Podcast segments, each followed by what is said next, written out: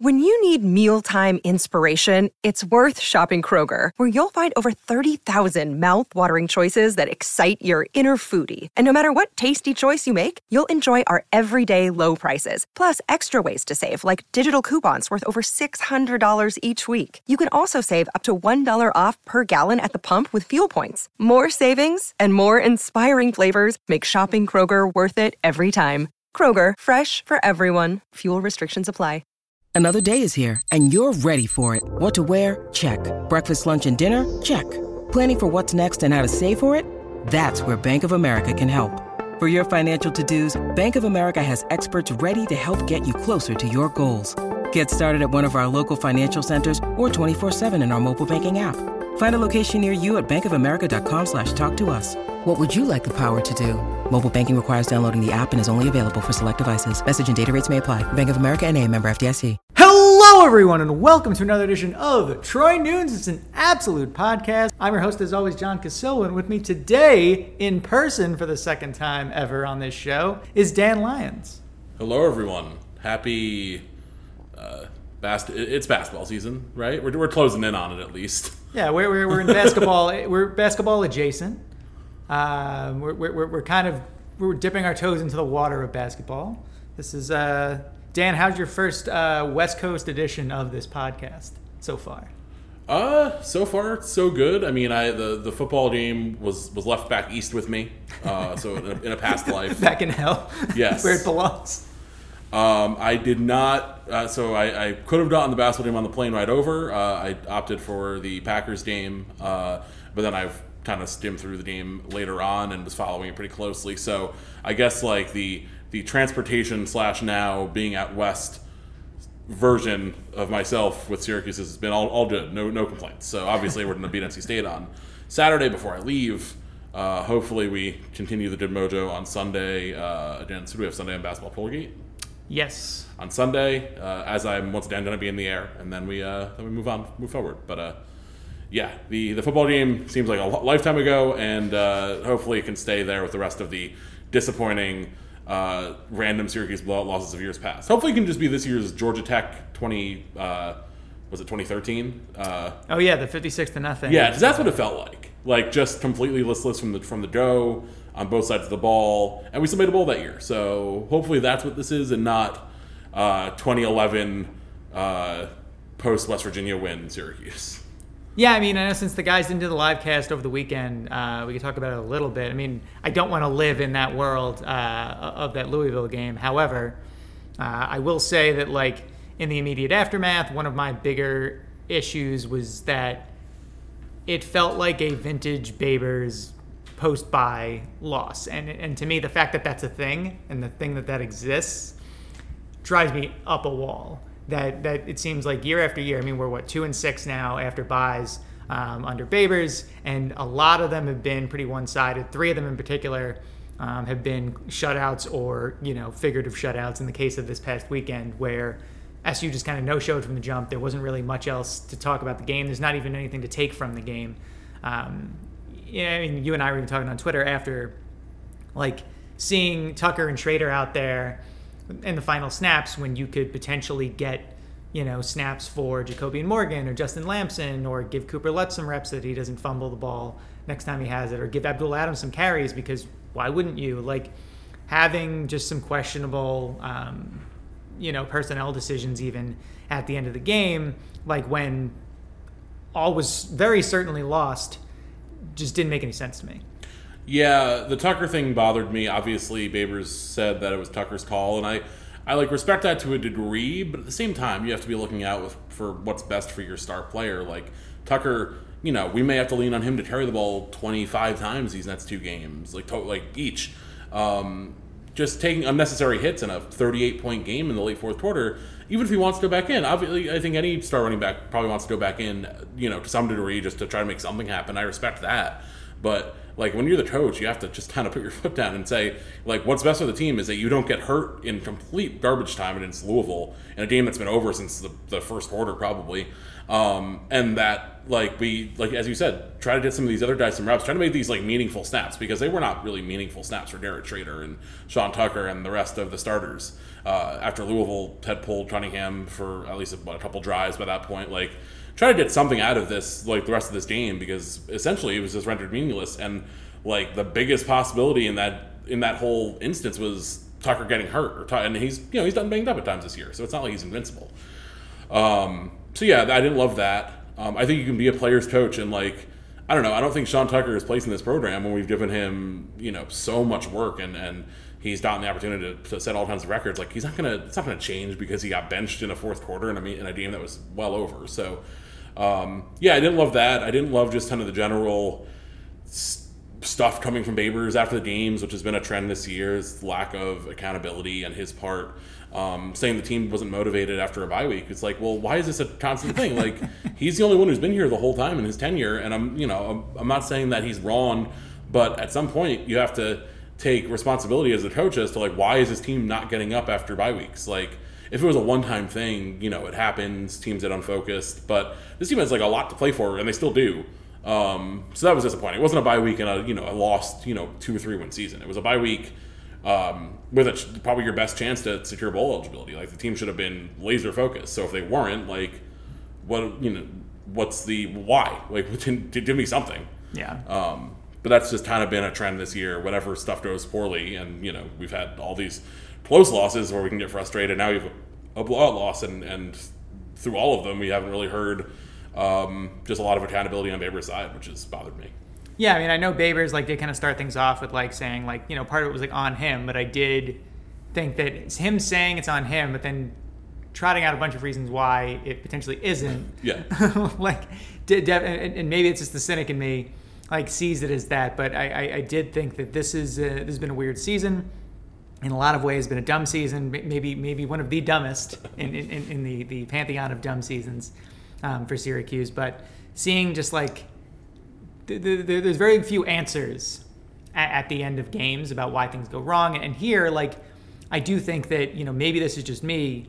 I see a lack of snaps for um, a lot of you know players in the second string as that's a bad sign if you're a young guy in this program. It's a bad sign if you're a potential incoming recruit and you don't think you're going to have a chance to start right away. Like if you're Lamson and uh, and Morgan, like what exactly like do you think is going to happen next year now when it's you, Shrader, you two, and Shrader, and Shrader's the only one who's who's seen any real game reps, you know, in, in the last 12 months. Like now, you know, if you're Morgan, you're going in without playing football in, you know, a year and a half, really, for the most part. And if you're Lamson, you haven't really played at all because I mean, I believe his senior season might have gotten canceled, or if it was, if it wasn't, it, it was abbreviated. So now Lamson hasn't played in a couple of years. Like, I, I just this has always been a thing with Babers, and I think that like we're not necessarily doing a good job of selling opportunity and selling like hey you can play your way up the depth chart. Like who knows what would have happened in some alternate reality where you know howard and uh, and adams don't opt out last year. Tucker never gets to jump up from fourth on the depth chart. And like maybe this whole season never happens. Maybe the emergence of him last year never happens either. And th- th- that's problematic to me. That, that we're not at least utilizing the time at hand in a blowout loss win or lose well blowout loss or blowout win in some cases like to get guys meaningful reps that can benefit the team this year and going forward yeah, I mean, I think at the very least, like you put Morgan in there, he's experienced. You know, he should know, quote unquote, know the offense. I know things have changed a lot this year. Um, but there's just no reason to not like see something there. And and if you're Morgan, you know, obviously last year he was thrust into a, a really brutal situation, so you, you, think that he would kind of relish the lower stakes um, snaps to be able to prove himself. You know, if you saying that we're just on a bench, you know, maybe you have an agreement with Lamson and this is like a clear redshirt year, that's fine. Um, granted, he hasn't played, so he could take snaps yeah. in one game and, and then not not uh, jeopardize that. Um, but yeah, just overall, like you know, I'm not gonna get too worked up about the the recent transfers because that's happening everywhere. But you know, this Syracuse, one of the things that you have to sell people is opportunity, is playing time. Um, is the ability to come in and beat someone out for a job and play right away. We've we've had great success with that on the defensive side, especially in the last couple years. And like I think you want to be able to put that forward and give concrete evidence to that when you're going out to try to build on a recruiting class that's a little shallow right now. Um, and keep momentum going forward, especially you know if the staff is going to be here next year, which we I think we probably still assume at this point. Um, yeah, I think that's like one of the main tenets of your recruiting uh, to this program right now, and keeping your starters in there in a 38 point game uh, that was well in hand by the uh, halftime. by yeah, whenever like the first snap. I don't know. Um, is is you know not the best time. Maybe recruits don't notice. Like obviously, I don't expect them to all be watching every minute of every Syracuse game, but. Um, you know, I think if you're if you're gonna try to turn like a really awful negative into like something of a positive, like the way they handled things was not the way they should have done it. Like Sean Tucker did 95 yards great. Like it doesn't mean that much that he got an extra like what 20 yards at the end.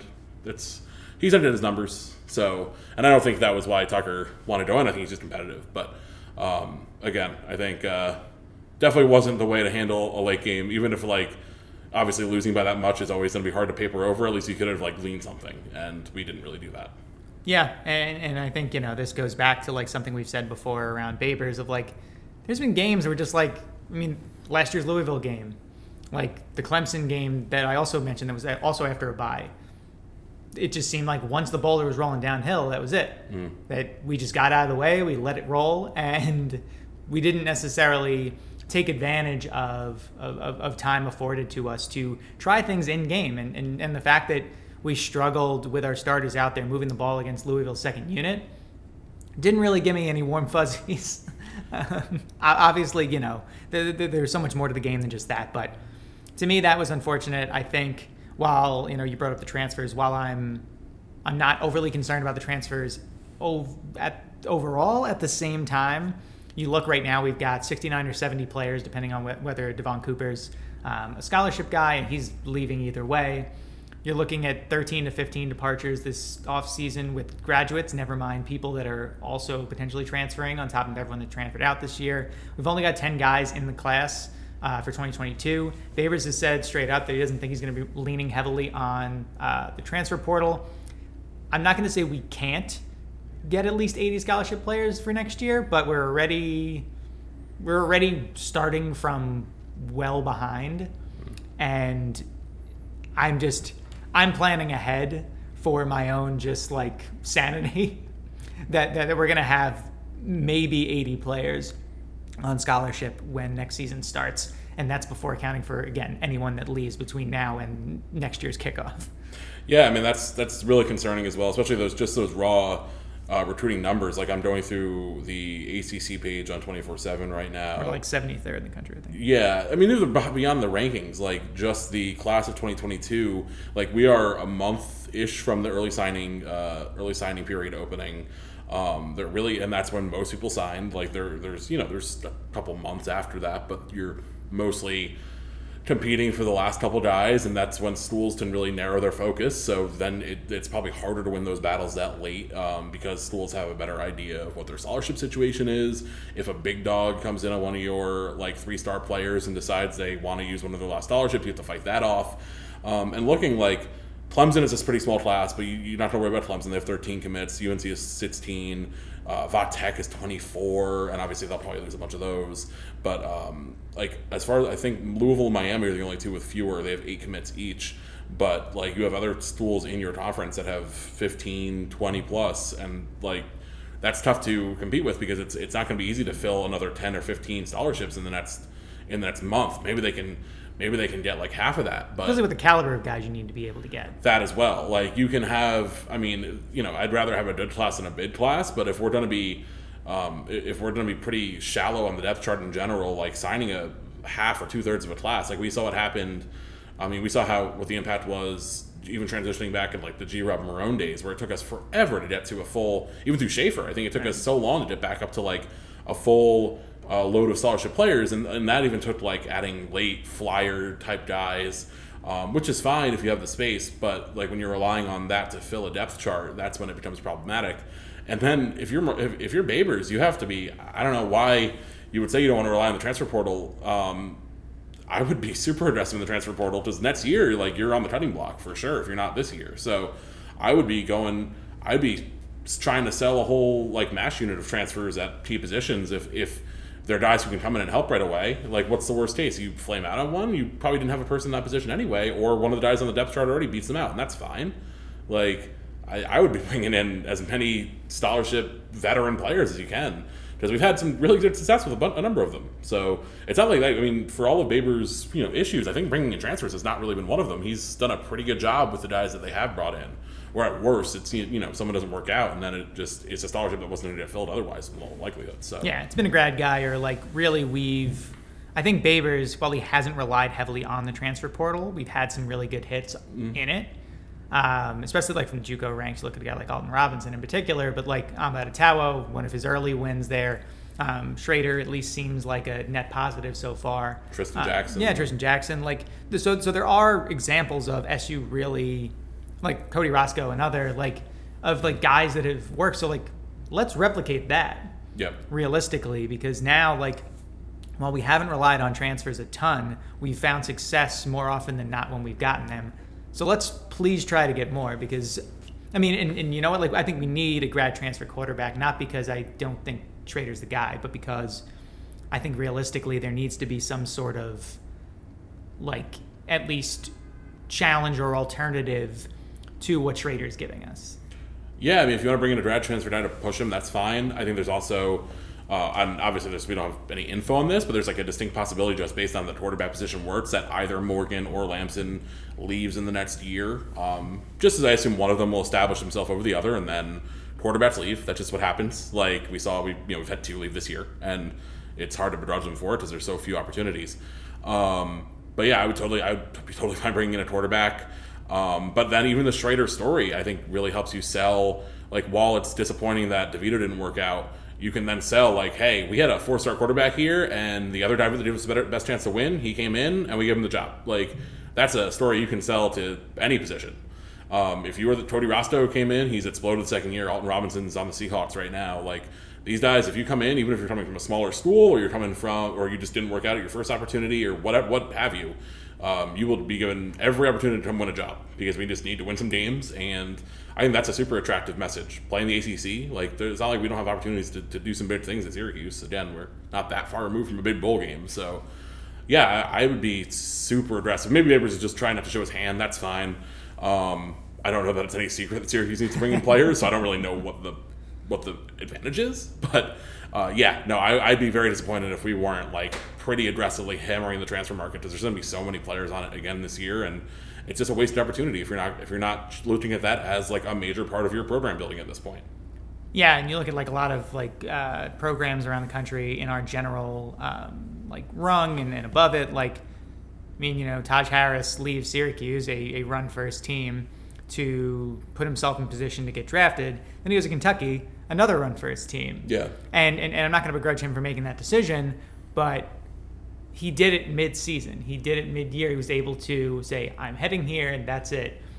SU hasn't really made those moves. I think SU's always been maybe a step or two behind, and this predates even Babers, a step or two behind in terms of like typical roster building. And, and, and again, this could all be, you know, just just nonsensical complaining or um, concern, you know, when, when we look back at this in February. But I have a feeling that there's at least some work that needs to be done behind the scenes to help make this seem like it was needless uh, concern.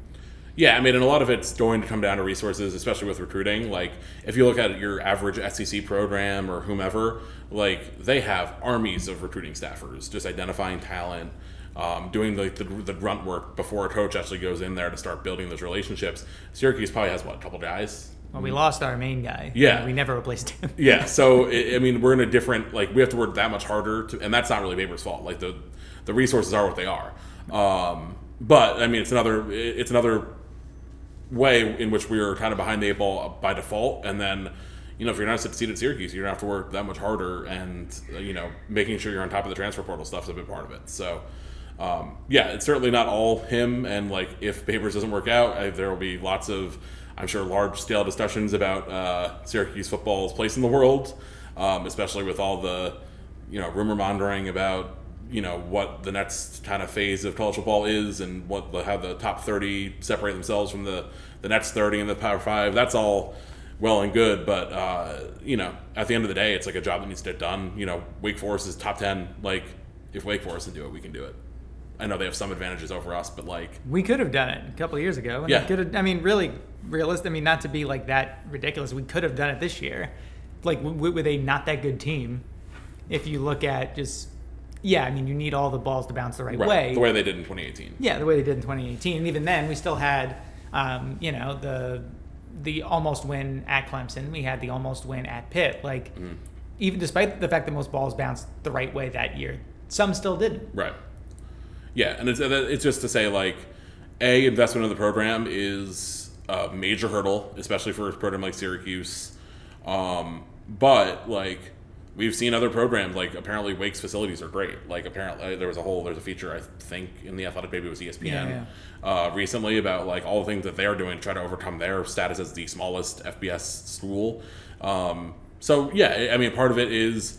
Uh, comes down to like fan uh, support and investment and boosters and all of that fun stuff and a lot of that doesn't really get goosed until you start winning games on a major level but so you know it kind of they kind of work hand in hand so it's tricky but uh, overall like there are things that Babers hasn't done um, both on the field and in recruiting that I think uh, need to be maximized and and you know ultimately like time is very much of the essence for him and his staff. So, you know, hopefully it can't just be Nick Monroe out there like pulling his weight. We need to get everyone finding every possible person who is willing to come to Syracuse because you know it's tough. But the 2018 I don't think was a fluke. Like it can, it is there for you. Totally. So we'll talk a little bit about basketball before we get into uh, beer, and then next week's oh, then this coming week's football game. Um, basketball teams two and zero. Uh, Drexel made things like mildly interesting for a little bit of time um, over the weekend, and then we just kind of walked by and everybody was fine. Dan, was, was there anything that like stood out to you in that game as something interesting, something problematic, or are we still in the kind of too early phase of the season? Um, ultimately, we're probably too early. Um, I appreciated the fact that, like, in the last couple of years, I think this game looked like a really scary one that we maybe would have flirted with disaster with. And instead, uh, you know, against a, a pretty decent Drexel team, an NCAA tournament team, um, we just came out and flexed our muscles in the second half, and that was really encouraging. Um, I thought it was really interesting that this team only we only shot 16 threes. We made eight of them. Like it's a great mark. Um, but after like the barrage that we saw through exhibition and uh, the first game, like you know, a pretty moderate amount. I mean, 16 threes on 54 attempts for what this team looks like and profiles like is different. But I actually kind of appreciate that they find different ways to win offensively because you know we've seen we've seen what happens against us when a team that only relies on threes they might bomb us out, but more often than not, like they're taking bad shots. They're not uh, actually exploiting the zone, which I think Drexel actually did a fairly good job in the first half. But then you know things came up short. Um, so yeah, I, I I appreciated how efficient we were on offense and then seeing the defense kind of uh, make adjustments, uh, close ranks, and uh, I you know I also appreciate the balanced scoring that we had seem to have this year. You know, four guys in double digits. I think it was five or six in game one. So a lot of lot of weapons as we talked about last week. Um, it's not going to be an easy an easy defend for uh, opposing teams because we have so many guys that can go off. This today, I mean, or the other day with Buddy. Uh, game one, it was you know a lot of Jimmy to set the tone. So I think this is going to offensively uh, be one of those teams where you don't really know where the the, the big time game is coming from, but it's going to be really hard to just completely wipe us out, uh, which is nice because you know we've been so single player, two player focused for so long. Yeah, I mean, like we said, you know, having five on five basketball is definitely a plus, and and, and we're definitely going to challenge defenses. I think the Colgate game shouldn't tell us a ton, though. Colgate should be. They were good last year. They were Yeah. that that crazy like top ten net rating or whatever it was. Yeah, for, like, they were the whole super year. interesting. Um, so we'll see what happens there. Uh, the bigger thing is the Bahamas. You know, the women's team is heading down there this weekend. Mm-hmm. Uh, tough games for them. USF. Um, I think UConn's probably uh, on the schedule, and some other like tough teams um, in in that tournament. And then for SU, um, you start off with VCU. I'm going to assume that UConn's probably next up for them. Um, I'm, I am really still surprised. I know we expressed it at the time. Still really surprised that the uh, tournament um, avoided the UConn Syracuse matchup in game one, but maybe they're trying to bank on uh, more interesting matchups as the tournament goes on. What was it last time? Was it game two where we caught them last time? In was that Bahamas or was Uh, that? that was that was the Bahamas. Yeah. Yeah. Um, same kind of deal. Thanksgiving week. Uh, I think it was game two. Yeah, I think you're right. I think it was game two for that one too. Yeah. I guess they're just kind of banking on both getting by. Uh, Well, I think last time too, the field wasn't as tough. Like this is one of the tougher Yeah. like, uh, Battle for Atlantis uh, fields that we've seen. You know, uh, Baylor's there, Arizona State's there, us, UConn, uh, Auburn. I mean, even VCU's not never an, yeah, yeah, easy out. VCU's no slouch. Like I, I feel like the tournament used to be like that first game was like a yeah you'll you'll win this like this like like like, like a Charlotte type opponent. Yeah. Or like yeah you'll win this and then you'll head to the next and then you'll face a major conference um, opponent. So definitely some tough tests ahead for SU. I think, like you said, seeing a team like this only shoot 16 threes, um, shoot them well, and then try to do other things to score, it's probably going to benefit them long term and against this tougher competition that's coming up very quickly when we have that really difficult stretch um, from the battle for Atlantis through like the beginning of December um, against teams like Florida State, Georgetown, uh, Indiana. Yeah, and shout out again to uh, the perfect point guard Joe Girard, who has not done anything wrong this whole year. Uh, has hit all of his shot, all of his threes. Um, just played really good basketball. Like, you know, we we gave Joe a, a tough time last year, and you know he's answered. He's been a he's just been a really steady point guard, which I think this team needs more than like someone who's coming out gunning because we have so many other weapons. So kudos to him. But yeah, I mean, to see him, you know, five assists, knock down all three threes. He's again like kind of just going for the good looks. He's getting to the paint. Um, I think he's he's free throws seem to be going better than they were last year. He didn't hit any shoot any against Drexel, but I think he was perfect in game one uh, last year. Obviously, that was kind of a sign that something was going on with him after he was like, you know, completely knocked down from the line his freshman year. Last year he was under eighty percent. Um, so yeah, no, it's been it's been great to see him again. Jesse eight four for four, just the kind of you know we want more rebounds from him, but the kind of uh, the kind of offensive performance that we've kind of been looking for. You know, get us eight or ten points, be a threat, make them cover you don't be a, a placeholder down there they can stick like some big body on. Um, so, and then uh, you know Franca Anselm, I think has been uh, doing really nice minutes. Obviously, Boeheim talked a lot about him in the preseason, but it's good to see him chipping in like 16 minutes in this last game. I think if he can give us routinely 10 to 15, that's going to be huge for us. Yeah, I completely agree. Uh, all right.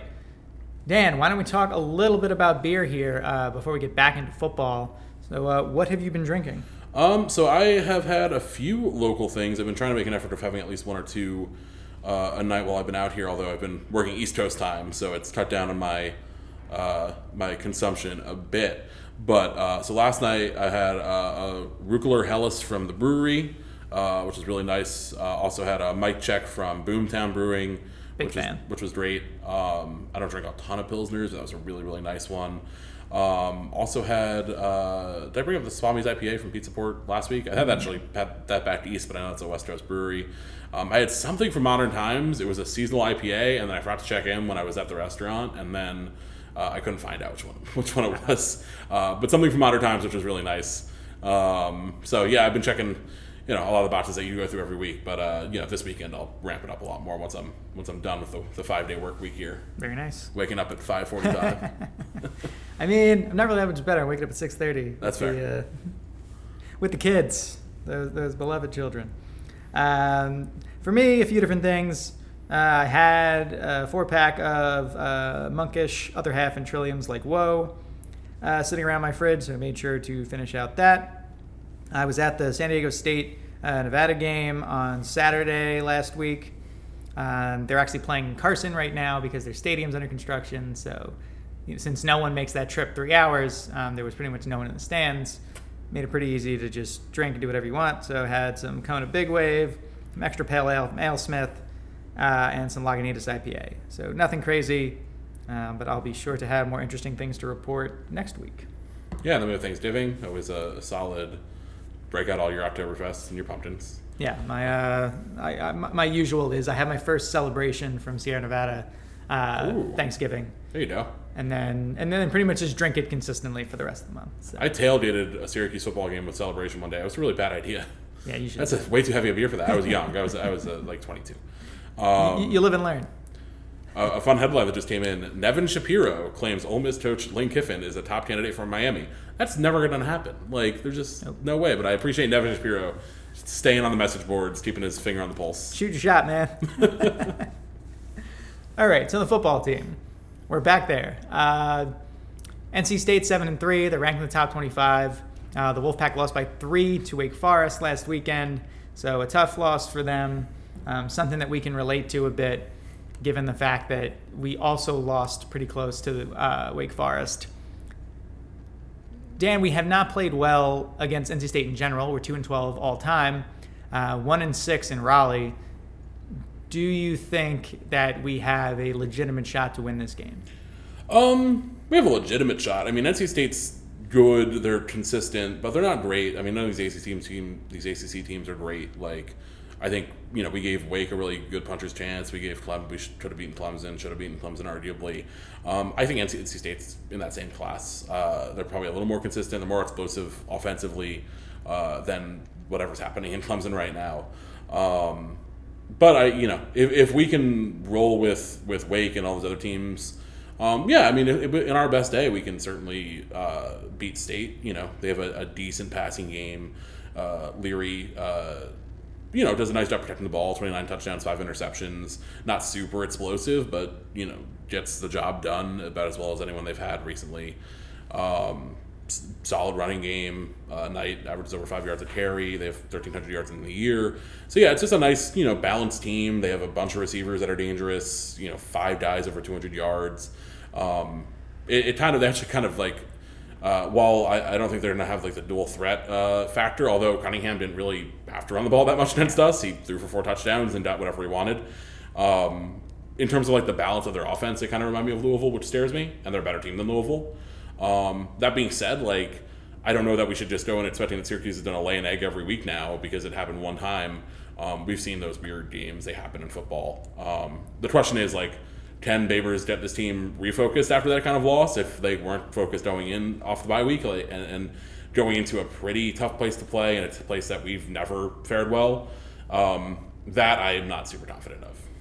Yeah, I mean, ultimately, like Devin Leary is a really, really like accurate passer. He's a good passer. Um, he's stayed healthy this year, which has been a plus for him for NC State. Um, like you said, though, he's been able to uh, get the ball around to a lot of different guys. They still have a run game involved, even if it's not as dynamic as it was last year. I, I think in general, like the, the scary part for me about this NC State team is just how good the run D is. Run defense is 10th in the country, allowing just over 100 yards a game. Now, obviously, they're not facing Sean Tucker every week, not facing Garrett Shrader every week. However, like if they can slow down um, one of those guys, and we even saw, you know, against BC, realistically, BC slowed down Shrader on the ground, and that was enough to make things a little bit more interesting than we probably wanted them to be, despite the fact that Tucker ran for what 200. Yeah. Like, and, and that that's kind of the problem that we're running into now is, Dan, how much of it at this point do you think is opponents have sniffed out Shrader? Do you think the Shrader might be a little banged up still after that big hit he took at the end of the Virginia Tech game? Do you think that there's just a limit to what he can do and how many times he can do it? And are we at it at this point? Like I, I I'm just wondering if if the last two games are representative of maybe a more accurate picture of Syracuse versus what we saw, you know, against a Wake Forest or against a Clemson for really a short stretch that made that game look more interesting than it needed to be. Yeah, I think that's one of the staring notions for me is because last week we talked about coming off the bye week. What are we going to see that's new? Like what what are the new wrinkles for Shrader going to be? Because we saw for a while there, like every week, there seemed to be something building on whatever we had established up until the Virginia Tech game where he threw the ball quite well. Obviously, had the big play at the end. Um, and then things have seemed to have plateaued for him from there. Luckily, we had Tucker against BC, so you know he was able to carry the offense uh, as he so often does. But um, we can't get by with Shrader throwing for 46 yards. It's just never going to work. Um, he's got what 120 or so. I think he's got. I think he has less than 100 yards, or it's close to 100 yards passing over the last two games combined. He's got 120 rushing yards. Just yeah it's it's basically been Tucker and only Tucker as far as the offense goes. Right, and it's like we're lucky that Tucker is even as product, productive as he is when teams are stacking the box because right. Shrader doesn't really present that threat that like again against Virginia Tech he kind of was he became that. Um, too late for them for them to pick have picked up on it. So I do wonder if like the things have been so basic with what Shrader can do that teams are very easily keying in on him. Uh, they're spying on him pretty much every play. Um, they're keeping him from breaking contain, which is where he's super dangerous. Once he get, gets out in the open field, like no cornerback wants to have him running, you know, barreling down on them. He's a huge, huge rusher. Um, but uh, you know that's kind of the the thing where that's going to dictate both how we finish this season and also what next year looks like. Because you know maybe Shrader takes leaps and bounds in the offseason that'd be great. Obviously we can't write that off. He's you know ultimately been you know a big part of a lot of the games that we've won this year. But um, is he not going to like what's the ceiling for him? Does he have like this new level as a passer that he can attain? Is he going to take a full offseason or can we find it in these next couple weeks. Um, based on the last couple games, it's hard to be super optimistic against like pretty solid NC State and Pitt defenses, uh, two two good NC State and Pitt defenses, um, especially without like you know I think they have way fewer questions than some of the other teams that Shrader's had a lot of success against. Uh, so yeah, it you know maybe last week or last two weeks have just been like really down weeks for him, and he's done a he has a, a rebound ahead of him. Um, we've seen it you know earlier in the season he would bounce back. He bounced back from some kind of iffy outings to put together some more dynamic ones. But um, if uh, they've kind of snuffed out like the full bag of tricks with him, we can't like I, we can't beat these two teams with just Tucker running for you know five yards of carry and and everything else kind of didn't contained because eventually we you know stalled on third down however many times. Our special teams are iffy. Um, I don't think we're super well built to kind of win those kind of games this year because of how uh, how the special teams have performed in a lot of, uh, especially the punt game, um, a weird issue for us. Uh, so yeah, I, I think the, the, these last two games are going to come down to whether Shrader can be the guy who played against Virginia Tech. He doesn't have to be perfect, but he has to present some sort of downfield threat uh, and keep things open for himself and for Tucker. Or if if this past weekend was kind of a sign for things to come, then these last two might get pretty ugly. Yeah, I mean, Pitt and NC State are both top 25 run defenses in the country. So, like, you know, Pitt, you want to look at like the games that they've lost. They've lost games that where teams have really kind of bombed them out. Like we don't have that. Shout out to Tim Lester. What's up, Tim Lester, the the, the method cat himself, just completely, uh, you know, running roughshod. I'm just going to mention that this weekend, I assume Western Michigan does not have a bye this weekend. This weekend, Tim Lester and George McDonald are going to be head coaches in uh, college football. Wild. What a world. The, the, the Illini are going to throw 35 unblocked bubble screens. it's going to be great. Uh, well, you should do a Q&A with the Illinois blog just to be like, what to expect from George McDonald. How is George McDonald on Brett Bielema's staff? That's so weird. I have no idea. Well, he had Arkansas ties at one point, didn't he? I don't. Maybe he did he? I I thought he was headed to Arkansas as the wide receivers coach, and then we oh. offered him like the OC gig. Oh yeah, or, worked out great. we could have solved a lot of problems. Yeah, it was fantastic. Uh, but yeah, like realistically, these are two very tough defenses. We don't necessarily have the offensive personnel, or maybe we might have. I mean, who knows really what this personnel is on offense because we haven't seen any sort of like. I don't need to see us throw 40 times a game. I don't even need to see us throw 30 times a game, to be honest. But no. the, the threat of throwing the ball is good enough to fix a lot of other things. And I think the other big question here is going to be, and, and this is you know what we haven't accounted for um, against Louisville and in part against BC is like, is Chris Elmore back? Chris Elmore being out that's has, has, yeah, has, factor, yeah, has been. A, I mean, Chris Elmore, like Sean Tucker, no no knock on him. Chris Elmore is MVP of this team because you didn't realize last year just how important he was until he was back at playing fullback. This year, you didn't realize how important he was until he was back until he was playing fullback, and now that he's not playing fullback, feels like he wasn't at the beginning of the season. You see a very different team out there not having him. I know Bleich didn't play last week either. Uh, looks like Vet's out for the season.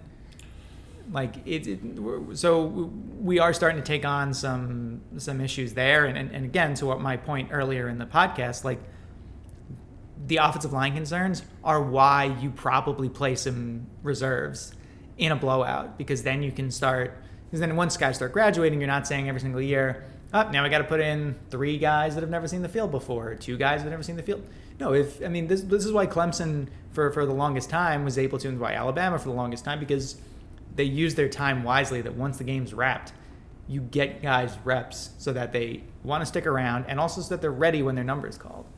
Yeah, uh, and even this year, like Syracuse came into the year with questions at offensive line, but for all for for everything else, we had a decent amount of experience because so many guys have been thrust into roles that were probably too early for Um, but I think this year we're you know, and even these last couple of weeks, I think the offensive played still better than it was Yeah. two, the last two years. Um, it's certainly an issue with the injuries, but it's not like the main issue, which is nice for the first time in a while. Um, but a lot of that is because we had such experienced, uh, you know, starters basically through trial by fire.